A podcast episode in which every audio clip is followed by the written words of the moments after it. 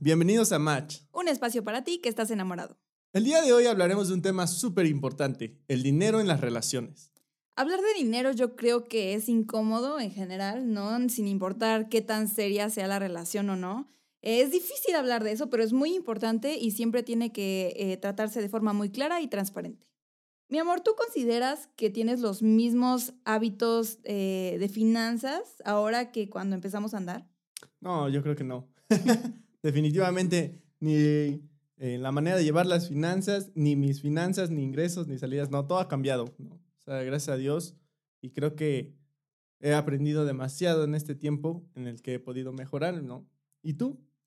Pues cuando empezamos a andar, la verdad, yo ni siquiera tenía dinero como tal. O sea, yo, yo tenía el dinero que me daban mis papás, ¿no? Esa era, era como que mi situación. Y pues bueno, ahí vamos a, empezar un poco sobre eh, cómo se lleva el dinero en el noviazgo, ¿no? Porque puede sonar así como aterrador, pero la realidad es que la vida de finanzas en pareja empieza desde que le disparas el primer chicle. Sí, por supuesto. Desde que empiezas a, a, gastar dinero en esa persona, que se empieza a tener un gasto en salidas, las primeras citas, los primeros regalos, todo eso ya implica eh, algo de dinero. Sí, desde que empiezas ya a invertir como en la relación, ¿no? O sea, en, cosas para los dos. Y justamente ahorita que hablas de la parte de regalos, ¿tú te acuerdas de algún regalo ahí que, que dices, uy, eso no era como lo que, lo que planeaba, ¿no? Eh, pues me acuerdo una vez que te di un oso grandote. sí, me eh, acuerdo. la verdad es que yo no estaba tan acostumbrada así como que a hacer regalos tan grandes, ¿no? Pues porque yo tenía el dinero que me daban mis papás, nada más, ¿no? Pero sí ahorré para, para ese oso. Eh, me acuerdo que unos meses después ya, ya no tenía cabeza. sí, se rompió. Yo, yo me acuerdo que em, en un cumpleaños tuyo también, ¿no? Este, no tenía mucho dinero. La verdad es que también eh, van partes en las que no estás siempre en el mejor estatus, ¿no? En cuanto a que no siempre puedes invertirle tanto a la relación. Y me acuerdo que en esa ocasión busqué algo en Pinterest, regalos con cajas. Había una plantilla de frases con número de cumpleaños. Corté todos, compré una cajita y unos Los pegaste como con Sí, sí, era lo que había. Y lo hice en la oficina. Pero lo, lo, valoré mucho, lo valoré mucho. Estaba, estaba muy bonito, e, era evidente que lo habías hecho con tus propias manos, pero, pero estaba... Cabe resaltar que aún tenemos esa caja. Sí. Eh, y es la, la, realidad, ¿no? Este, cuando empezamos eh, el noviazgo, pues no siempre se tiene todo el dinero del mundo, ¿no? y a veces... Eh, cuando empezamos a salir con la persona, pues uno busca sacar lo mejor de sí, ¿no? Tal vez aparentar y puede ser peligroso, ¿no? Porque eh, puede, podemos reflejar o intentar gastar de una forma en que no tenemos la capacidad para hacerlo todavía, ¿no? Y, por ejemplo, este, en mi caso, yo era una, bueno, era una niña de casa, ¿no? Eh, gracias a Dios nunca, nunca nos fue mal, siempre eh, tuvimos todo lo que necesitábamos, ¿no? Y gracias a Dios en ese momento, pues yo tenía mi coche, pues iba a la universidad y y salía y el dinero que me daban mis papás semana con semana, pues era el dinero que yo tenía, ¿no? Y de ese dinero yo lo administraba para pagarme mi gasolina, para pagar mis comidas, alguna otra salida, ¿no? Y con eso me la llevaba, realmente no tenía otros gastos. ¿Tú te acuerdas más o menos cuál era tu situación en ese sí, momento? Sí, claro, además de que eran muy diferentes, ¿no? O sea, tú, tú, estabas todavía en, en, temas de escuela y yo ya estaba trabajando, ¿no? Sí. Entonces yo, yo me acuerdo que en ese tiempo en el que empezamos a salir, yo trabajaba y aparte, este, pues aportaba un poco para la casa, tenía ciertas responsabilidades, ciertos eh, ya compromisos, ¿no? Como pago de alimento para los, los perros que teníamos, pagar el internet, este, cosas de despensa, ¿no? Entonces, también aparte de eso sumado, pues ya mis cosas personales, que es como, no sé, ropa, ya también si te quieres comprar pues tal vez un celular o algo este, que te guste, pues ya tiene que ser de tu dinero, ¿no? O bueno, ese era mi caso. Y aparte, pues todo el tema de transporte, yo siempre me he movido en camión o me había movido en camión y, y, pues todo el tema de transporte, de los gastos que, que, implica ir y venir al trabajo, ¿no? Y esa era mi situación cuando, cuando te conocí, ¿no? Bueno, yo por un lado, este, no quería ser, este, pues como la chica fresa y muy superficial, ¿no? Porque tampoco soy así. Pero por otro lado, tampoco quería eh, quitarle la importancia al dinero que se merece, ¿no? Porque sí es importante y también es eh, muy crucial tener buenos hábitos financieros. ¿Tú te acuerdas cuál era más o menos como que tu relación con el dinero en ese momento? Pues bueno, yo creo que también vas haciendo una manera de llevar el dinero, ¿no? Yo desde chico siempre trabajé, siempre eh, mi familia se, se, ha dedicado al comercio y yo siempre estuve ahí que con mi abuelo, que con mis tíos, iba yo a vender desde muy chico y todo.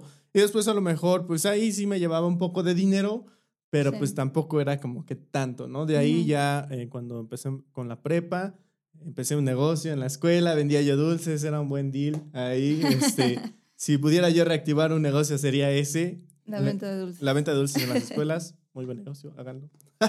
Entonces, eh, me, iba bien también, pero nunca, nunca fomenté este tema de, llevar una buena administración o de, de, tener una cultura financiera, ¿no? Ya después, bueno, cuando ahora que, que trabajo o, que empecé a trabajar de manera más formal, ya para una empresa y todo, pues siempre tuve e, e, ese sentir de gastarme el dinero, ¿no? Siempre, claro que tenía responsabilidades en casa, ¿no? Y al final compromisos también conmigo mismo, pero siempre el tema fue que no podía yo ahorrar. exactamente. no, no tenía yo esa costumbre, ni siquiera tenía esa visión de decir, ah, voy a ahorrar el dinero, ¿no? Simplemente llegaba, pues veían qué se podía gastar y, lo gastaba.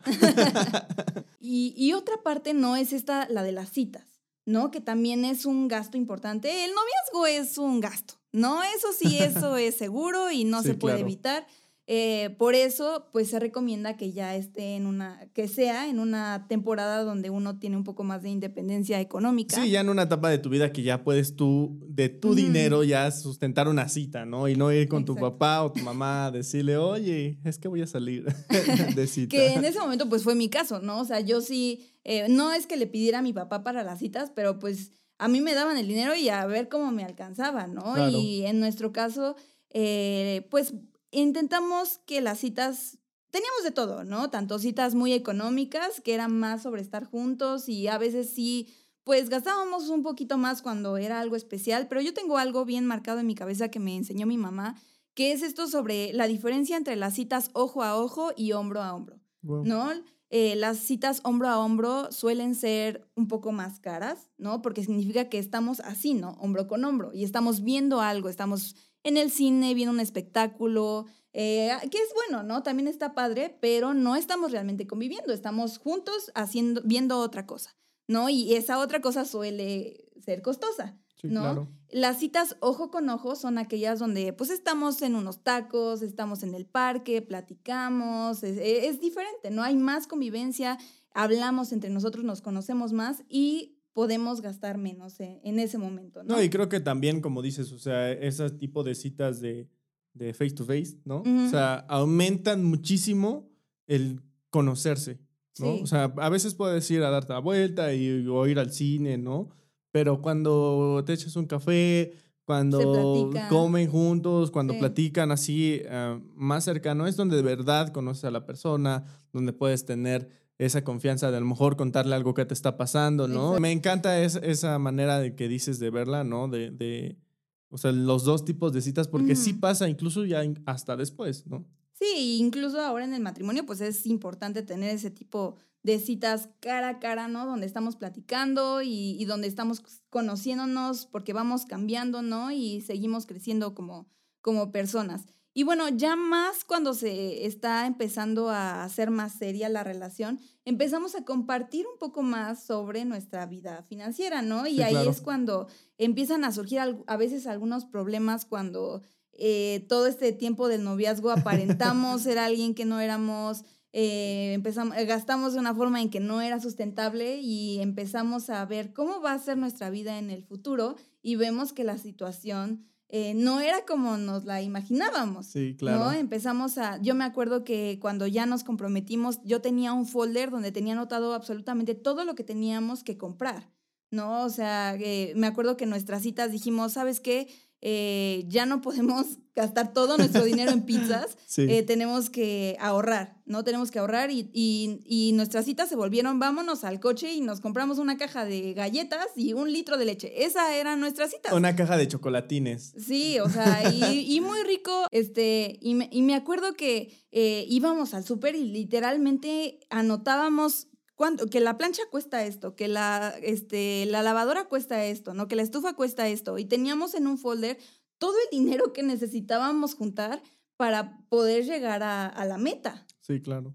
Sí, no, era todo un, todo un tema, ¿no? Porque ya no estás acostumbrado a tener, o sea, nunca has estado, has estado acostumbrado a tener esas citas, sino te desacostumbras a tener las citas de antes de ir al cine, de ir a pasear, de, no sé, o sea, se vuelve más serio. ¿no? O sea, ciertas cosas más materiales y ya le vuelves a, le empiezas a poner seriedad al tema y es como de que ahora que ya nos empezamos a comprometer, pues ya hay que empezar a ahorrar de verdad, ¿no? O sea, porque al final el tiempo sigue corriendo y va a llegar el momento en el que pues tenemos que estar juntos para siempre, ¿no? Y cómo vamos a llegar a ese punto. ¿cómo, ¿Cómo nos vamos a mantener? Y, y, las pláticas se vuelven más serias, a veces hay cosas un poco tensas, ¿no? Eh, yo me acuerdo que pues los roles se intercambiaron un poco y de ser un poco, pues que yo tenía mi coche y que yo podía tal vez, este, pues pagar a veces mi parte de la cita o cosas así, que podíamos ahí campechanearnos a veces las cosas, eh, a que yo realmente no tenía un trabajo como tú, ¿no? Tú sí tenías tu dinero y podías decir, bueno, este, solamente voy a gastarme esto y lo demás lo voy a ahorrar para nosotros. A mí no me alcanzaba, ¿no? Para, para contribuir de esa forma ya a nuestro futuro. Y yo sí vengo de un hogar donde se me inculcó mucho esto de que pues la escuela y ya cuando acabes la universidad ya trabajas, ¿no? Entonces yo también tuve que pues eh, ser un poco más flexible en eso y empecé a, dar clases, ¿no? Y agarrar trabajitos que aquí, que allá para empezar a generar un poco de dinero y contribuir más a, a, a las causas que teníamos, ¿no? también eh, empezamos a, juntos a tener un poco más de discusiones acerca, acerca de esto, ¿no? Porque eh, teníamos una meta y yo, a primero, pues, eh, tú viste tú solo que, que pues no tenías lo de, el hábito de ahorrar, ¿no? Pero después yo también me di cuenta que, que, no se te daba tanto, ¿no? Y empezó a ser también como un, un tema de, de, conversación que teníamos que ver, ok, eh, pues vamos a, a, tener que hacer buenos hábitos. Entonces, eh, ¿tú cómo viviste eso de, este, pues que me empecé a meter como que más en tus, en tus finanzas, ¿no? Y a presionarte un poquito y empezó a ser como un poco incómodo, ¿no? Pues sí, yo creo que eh, es una etapa en la que a lo mejor no estás acostumbrado y te sacan de tu zona de confort. O sea, obviamente si no estás con ese hábito de ahorrar, pues te tiene que hacer de una u otra manera. Es un buen hábito, si no lo tienen, háganlo, ¿no? Entonces, creo que el hecho de que tú empezaras como a presionar sobre eso, ayudó muchísimo a cambiar mi manera de ver el dinero, la administración. Y también empezamos a tener, o sea, yo dije, ok, yo sé que yo no ahorro, ¿no? O sea, aceptar que no, no soy bueno financieramente o no era bueno en ese momento financieramente en cuanto a cómo administrarlo, ¿no? O sea, entonces, creo que eh, el hecho de que empezáramos a hablarlo así, ser tan transparentes, llegó un momento en el que incluso yo te dije, ya sabes qué, mira, uh, yo como tal no la voy a armar así si yo sigo llevando mi dinero, ten, ¿no? Sí. Sí, y me acuerdo que incluso me, pues me mandabas los PDFs de tu nómina. Sí, los recibos de nómina. Sí, llegó un punto en el que, en el que me diste tu tarjeta. Sí, ¿no? claro. O sea, que de, de, plano, este, me acuerdo que tú sacabas el, el, dinero que ibas a usar como que para tu quincena eh, y, y, me dabas tu tarjeta con todo el, el, dinero, ¿no? Y puede que suene así como de, ah, no manches, eso ya está muy cañón, ¿no? Pero ya estábamos en planes de casarnos, ¿no? Entonces teníamos que ahorrar porque teníamos que ahorrar. No, y también creo que el aceptar que hay algo que no se te da, pues al final es una pareja, viene a, a, a complementarte, ¿no? O sea, y a lo mejor en el camino, pues los dos se hacen muy buenos en eso, pero de momento yo sabía que no era nada bueno en eso. Ya dije, no, si yo sigo con este tema, no la voy a armar, nos vamos a gastar todo el dinero en citas y no va a haber nada para el día de la boda, ¿no? Sí, y eh, me acuerdo que, que en nuestro prematrimonial nos dijeron que a pesar de que no estábamos casados todavía, cuando ya era muy cercano a la boda y ya teníamos que que ver todos estos temas, actuáramos un poquito como si sí ya estuviéramos. Sí. ¿No? O sea, que sí ya eh, fuera un poco más transparente la cosa, ¿no? Y, empezamos literalmente, a, tú sabías exactamente cuánto dinero tenía yo, cuánto dinero ganaba, yo sabía exactamente cuánto dinero ganabas tú y sabíamos en qué se gastaba todo. O sea, yo me acuerdo que si te ibas a comprar dulces, me acuerdo que hasta me avisabas, ¿no? y, en, y ya, ya cuando pasamos al matrimonio, ¿no? Y la cosa ya se vuelve más seria, ya pasó la boda, ¿no? Y nos ayudó mucho, nos ayudó mucho haber empezado antes porque ya teníamos más o menos la idea. No hubo sorpresas, no hubo así como de, ahora sí ya te voy a decir cuánto gano, ¿no? O sea, no, yo ya sabía con cuánto íbamos a vivir, eh, ya teníamos un ahorro de los dos desde antes, sí. Eh, aparte de lo de la boda y todo, teníamos ahí un colchón. Eh, y que fue de gran bendición, ¿no? Porque nunca nos vimos en una situación como de rara, ¿no? O sea, que nos viéramos así como muy apretados o, o que no tuviéramos, ¿no? Para, para comer o algo así, gracias a Dios nunca nos pasó. Y, y, fue bueno, fue bueno, ¿no? Y, y, ya en el matrimonio, pues la verdad es que hay un montón de tipos de familias, ¿no? Eh, y todas, pues cada quien, ¿no? Cada quien tiene la forma en la que lleva su matrimonio, ¿no? Mientras yo creo que se tengan bien claros los roles, ¿no? Y el, el rol que tú escogiste para ti mismo y para ti misma sobre todo, eh, pues eh, que la, dinámica empieza a funcionar, ¿no? Pero también esos roles financieros ya en el matrimonio tienen que estar bien claros, ¿no? Sobre todo en el, en el lado de, la mujer, eh, tus expectativas de cómo vas a vivir tu vida de, casada, todo eso debe estar como bien claro sobre la mesa. ¿No? Para que después no haya problemas, ¿no? Y de expectativas, que yo pensé que ibas a hacer esto y no lo estás haciendo, cosas así, ¿no? O sea, que puede darse y, y no está chido, ¿no? Yo creo que desde el principio, este, en nuestro caso fue muy claro, ¿no? De que pues voy a, voy a intentarlo, cuando se pueda pues va a estar muy chido, a veces tal vez no se va a poder y, y, y, pues ni modo, ¿no? Pero hacemos los dos un, un esfuerzo. Sí, claro.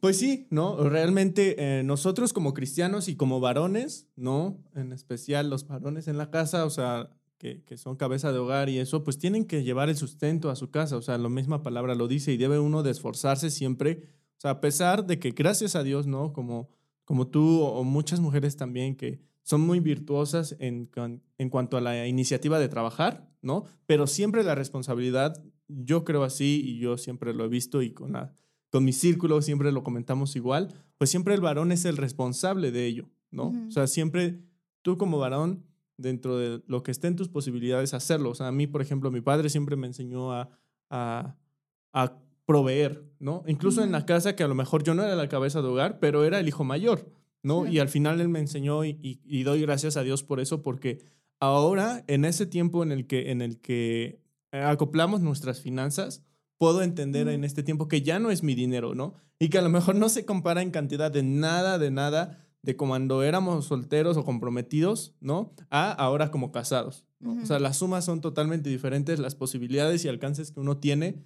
son totalmente diferentes, pero algo que siempre tengo bien en claro es que sí mi responsabilidad es proveer, pero ya no es mi dinero, ¿no? Ya es el dinero de la casa, es el dinero de la familia. Y pues al final, si hay algo que quiero comprar o si hay algo que quiero gastar, pues lo platico con mi esposa porque también es su dinero. Y no porque ella trabaje, ¿no? Sino si no trabaja, pues también es mi responsabilidad proveer y también es mi responsabilidad preguntar, ¿no? Porque al final es algo de dos, ¿no? Y, yo creo que esa unión en cuanto a lo financiero, que tenerlo bien claro, pues ayuda muchísimo a evitar problemas, ¿no? Sí, exacto. Y bueno, con esto que nos acabas de decir, terminamos y vamos a pasar a nuestro siguiente segmento porque toda buena conversación tiene una buena sobremesa y algo dulce. Uy, y de los dulces más extraños del mundo, el día de hoy, ¿qué traemos, Dana? Tenemos unos chetos. ¡Wow! No te pases, unos chetos. Sí, como saben, en este segmento, para terminar, este, nos gusta compartir un poco de este, las preguntas que ustedes nos hacen, contestarla lo mejor que podamos y eh, también probar unos dulces que luego son un poco difíciles de encontrar, a veces en el estado, a veces en el país. Entonces, en esta ocasión tenemos unos chetos, ¿me los pasas? Me, me parece que son de jalapeño. Pero también traemos más dulces. Sí, sí, estos no son los únicos, estos nada más es para empezar. Sí, son de jalapeño. Eh, son cheddar jalapeño crunchy. Que se me hace muy raro porque los chetos como que son medio mexicanos. No son mexicanos, ¿no? Pero ahí están. este, pues son pues la idea es que son de picante. Ya, ya, lo, ya te echas un cheto con un taco, ¿no? Pero, o sea, sí se me hace muy raro que haya chetos que no haya aquí en México cuando como que el cheto es medio mexicano. Eh, no sé, no investigué ese tema, disculpe. o sea, no, no tiene sentido que no haya variedades de chetos, o sea, que, que, no, hay, que no hay aquí, ¿no? Eso, eso está raro. Entonces, ¿te parece si, si los abres mientras te leo la primera pregunta? claro, sí, por supuesto. Va. Eh, si recordarán las papas del episodio pasado, la verdad es que fueron un fracaso total. Lo siento. Hubo muchos, muchos comentarios aquí que, que me hicieron y, de amigos y ahí que, que por qué seguí comiendo tanto si, si sabían tan mal y no tengo respuesta para eso. Pero bueno, ya las probaste, ¿qué tal? Mm, son buenos. ¿Sí? Sí, o sea, creo que ya había de estos. Creo, no sé por qué salieron del mercado, pero producción ya habían probado estos de jalapeño. A lo mejor sí, pero no lo recuerdo. De otra marca. Ah, no, no eran de jalapeño. Nacho, Nacho, sí, eran Nacho. Sí, sí, cierto, los estoy confiando. Pero pues Sabe Nacheto realmente. a ver, primero voy a tomar un poco de agua para. Mm. Uy, porque de estar hablando tanto tiempo. Ah. Pero bueno, mm. ¿qué tal? La primera pregunta dice: ¿Quién debe manejar las finanzas en la relación? Dios. Pues sí, obvio, ¿no? Están muy buenos. La verdad es que sí me gustaron. Sí, están buenos para botanear, ¿no? No es como las Pringles de, de no, Wendy. Esos están buenos. Sí, sí. Mm, no sé si producción quiera ¿Producción probar. ¿Quieren? Mm. Sí. Saben a, este, saben a cheto picante. Más picante que un cheto, pero sigue siendo un... Te digo que es conocido. Un cheto. Contestando ya como que la pregunta más a fondo, obviamente Dios tiene que llevar las finanzas en el hogar, pero yo creo que se refieren a si él o ella.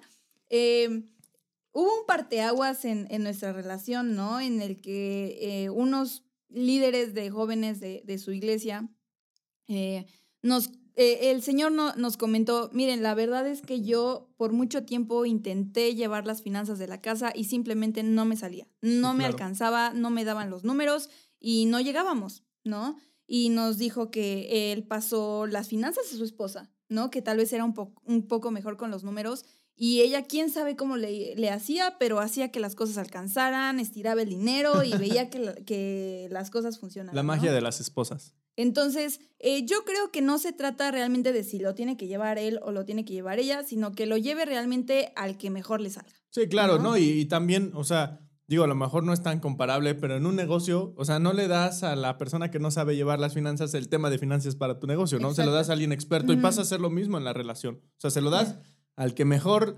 eh, mejor la arma ahí, ¿no? Exacto. Gracias a Dios después a lo mejor pues se van educando financieramente y ya se crea pues un, equilibrio. Un, equilibrio y una cultura financiera de familia, ¿no? Y ya los dos pues pueden llevarla y no hay problema, pero siempre yo creo que ¿quién la debe llevar? Pues quien, Ajá, quien lo haga quien mejor. lo haga mejor. En nuestro caso, eh, así fue, ¿no? Este, al principio eh, yo fui quien más o menos llevaba como el control del dinero, eh, llevaba ahí como mis notitas, mi Excel y todo. Eh, conforme pues eh, fuimos creciendo y emprendimos y todo este asunto, pues ya no era posible, ¿no? Y tú también te hiciste ya muy bueno y se volvió algo más de que, bueno, cada quien va a administrar más o menos lo, lo que gana y lo que tiene, aunque siempre ha sido súper claro, este, tú sabes exactamente cuánto gano yo, yo sé exactamente cuánto ganas tú. Sí, claro. Y sabemos en qué se está usando siempre el dinero, ¿no? No, y también algo importante es que empezamos a aprender, ¿no? O sea, de cierta manera, ¿te acuerdas que fuimos a un, congreso de Panasiuk? Sí. Sí, fuimos a, ahí a, un congreso de Andrés y también compramos libros. Exacto, y a educarnos un poco. Les recomendamos mucho este, este libro de, de Panasiuk que se llama El hombre más rico del mundo. La verdad es que está muy bueno. Y muchos otros de él, ¿no? O sea, de cómo llegar a fin, de, mes, y... Y la cosa está en educarse y no dejarse así como de, no, pues ya soy malo en las finanzas, ya va. Justamente es eso, o sea, el tema de que saber que es bueno, ¿no? o sea, a veces ¿Cómo es, se hace? es este tabú de el que lo lleva a él o que lo lleva a ella o, porque lo lleva él es mejor o porque lo lleva es mejor. No, o sea, simplemente hay que educarse si no están educados y por lo mientras que lo lleve el que mejor la hace, ¿no? O sea, al final van a cometer errores, claro, pero qué mejor que vayan aprendiendo juntos, ¿no? Sí, exacto. Oye, ¿y qué otros dulces traemos? Porque no nada más compramos unos chetos. Hoy. De los dulces más extraños también. Estos sí no son tan comunes. Creo que se dice Twizzlers. Qué rico. Los más comunes son como estos, eh, como de regaliz rojo, que me hace poco me enteré que de regaliz no tienen nada, solamente son rojos. Entonces, eh, esos los probamos apenas, ¿no? Eh, los venden ahí en, como en el Liverpool o así, pues estos candy dealers que luego andan por ahí. Estos son diferentes porque son versión rainbow. Tienen 1, 2, 3, 4, 5, 6 sabores diferentes. Está, la verdad es que está bastante grande, o sea, en comparación a, mi mano sí es una buena cantidad. Se ve que es puro azúcar macicísimo. Pero así huele muy rico, ¿no? Huele. Oh, sí. huele, a azúcar.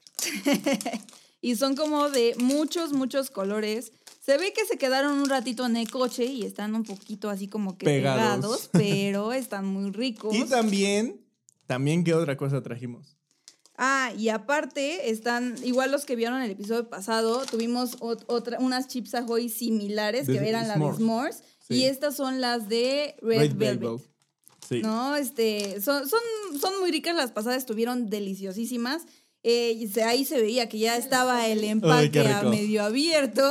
me re gusta. alguien, hizo, alguien hizo un poco de trampa, entonces mientras logro despegar esto. mm. Mm. Te ayudo. No se despega. Mm. una galleta. Ven, dame, dame, dame. Por favor, es que se hizo ahí como una masa de, de La galleta está riquísima. Igual aquí este, se quedó una. Sí, ¿quieres probar la galleta? Prueba. Así. ¿Qué, ¿Qué color quieres de dulce? Este, de los rojitos o así como rojitos. Estos o sea, a fuerza es el rojito porque el rojito es el que está más enredado. Pero bueno. Mm. Bueno, a ver. Vamos a ver. Rojito. Definitivamente creo que sí está mejor el de Liverpool, ¿no? Mmm. Están un poco masudos. Mm, no son precisamente como los otros, ¿no? Los rojos. Y bueno, la última pregunta es. Uy, esta, esta está fuerte. ¿Por qué hay tantos problemas cuando la mujer tiene un salario mayor al del hombre? Eso está, eso está, está cañón, ¿no? Y es algo que gracias a Dios, digo que, que gracias a Dios, cada vez pasa más, ¿no? Y tiene que ver con, eh, con las nuevas oportunidades que ahora tiene la mujer. ¿no? En, en, lo profesional, en lo laboral, que eso es muy independiente a, a, su rol como mujer y como hombre. Estamos hablando de las oportunidades y derechos que tiene cada una. Está, se me hace padrísimo, ¿no? Porque que a veces la mujer gane más implica que verdaderamente se le está dando eh, el valor a su trabajo y a sus habilidades, ¿no? Que, que, que tiene, ¿no? Entonces, en nuestro caso, pues a veces eh, hemos aprendido, ¿no? Que que a final de cuentas Dios se asegura de que haya provisión. Sí, claro. ¿no? Y hemos visto que pues hay veces en las que eh, yo no gano nada y tú eres el, que, el único que gana dinero y hay veces en las que eh, yo gano el doble que tú y hay veces en las que tú ganas el doble que yo y por la naturaleza de nuestro trabajo pues quién sabe cómo será el siguiente mes, ¿no? Puede ser cualquiera de las anteriores, ¿no? Entonces también hemos aprendido a valorar que como mencionabas hace rato, pues es el dinero de los dos. ¿No? Y a fin de cuentas, pues gracias a Dios que si a mí me va mal, a ti te va bien, que si eh, pues a veces estamos abajo, alguien puede estar arriba y que podemos complementarnos. No, y creo que lo más importante es eso, o sea, que uno como varón, tal vez por la cultura, no sé, o sea, habrá mucha gente que va a entenderlo, ¿no? O sea, por la cultura en México siempre se ve mal eso, ¿no? Pero al contrario, o sea, justamente lo, que, lo que dice Dana, o sea, siempre, pues es para los dos, o sea, es para la casa, y si a uno le va bien, pues súper bien, ¿no? Y si al otro le va mejor, pues qué bien para los dos, o sea, al final es un bien en común, ¿no? El hecho de que a los dos les vaya bien o que ella gane más o que tú ganes menos, pues hay que seguir luchando para, para que los dos estemos felices, ¿no? O sea, no, no, no sé a lo mejor cómo son las parejas en su casa, ¿no? O sea, qué, qué costumbres pueden tener, pero nosotros, por ejemplo, pues yo veo a, Dana con su negocio y cómo va y va creciendo y yo doy gracias a Dios por ello. O sea, creo que siempre el fomentar el talento, fomentar eh, las actitudes, la iniciativa, ¿no? La proactividad en las personas, ya sea en, tu esposa o en ti o, o, de la esposa al esposo, ¿no? O sea, siempre fomentarlo y motivarlo a hacer más.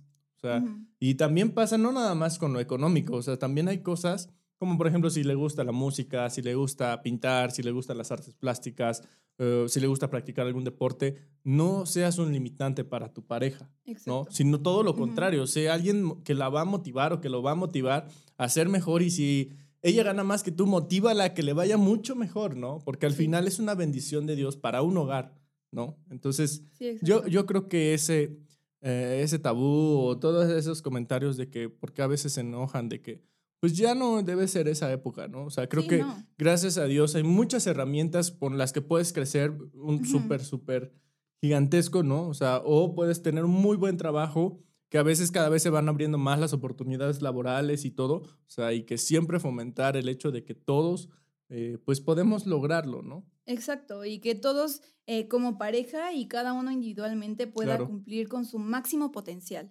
¿No? Y, y, también si, pues si estás en esta, en esta situación y como hombre te sientes incómodo, pues busca proveer. Claro, por ¿no? supuesto. No, no busques eh, limitar a la otra persona para que ella, gane menos, sino, no, lo importante es que en nuestra relación cada quien pueda estar lo más feliz que se pueda. ¿no? Y que podamos, eh, tú también, buscando tu pareja, puedas encontrar a alguien que, eh, que se ajuste perfectamente a, a, esas metas y sueños que tú tienes, ¿no? Porque también lleva eh, lleva cambios en la casa, ¿no? Eh, como mencionan en un, en un artículo que, que, saldrá pronto por ahí en alguna revista, este, em, pues a veces el que yo trabaje implica que a veces no me da tiempo a hacer todo en la casa, ¿no? Y necesito tu ayuda. Y ha habido veces en las que estoy trabajando y tú tienes que hacer la comida y a veces en las que tú estás trabajando y yo le echo ganas y, y nos vamos complementando, ¿no? Y cuando el otro lo necesita, ahí estamos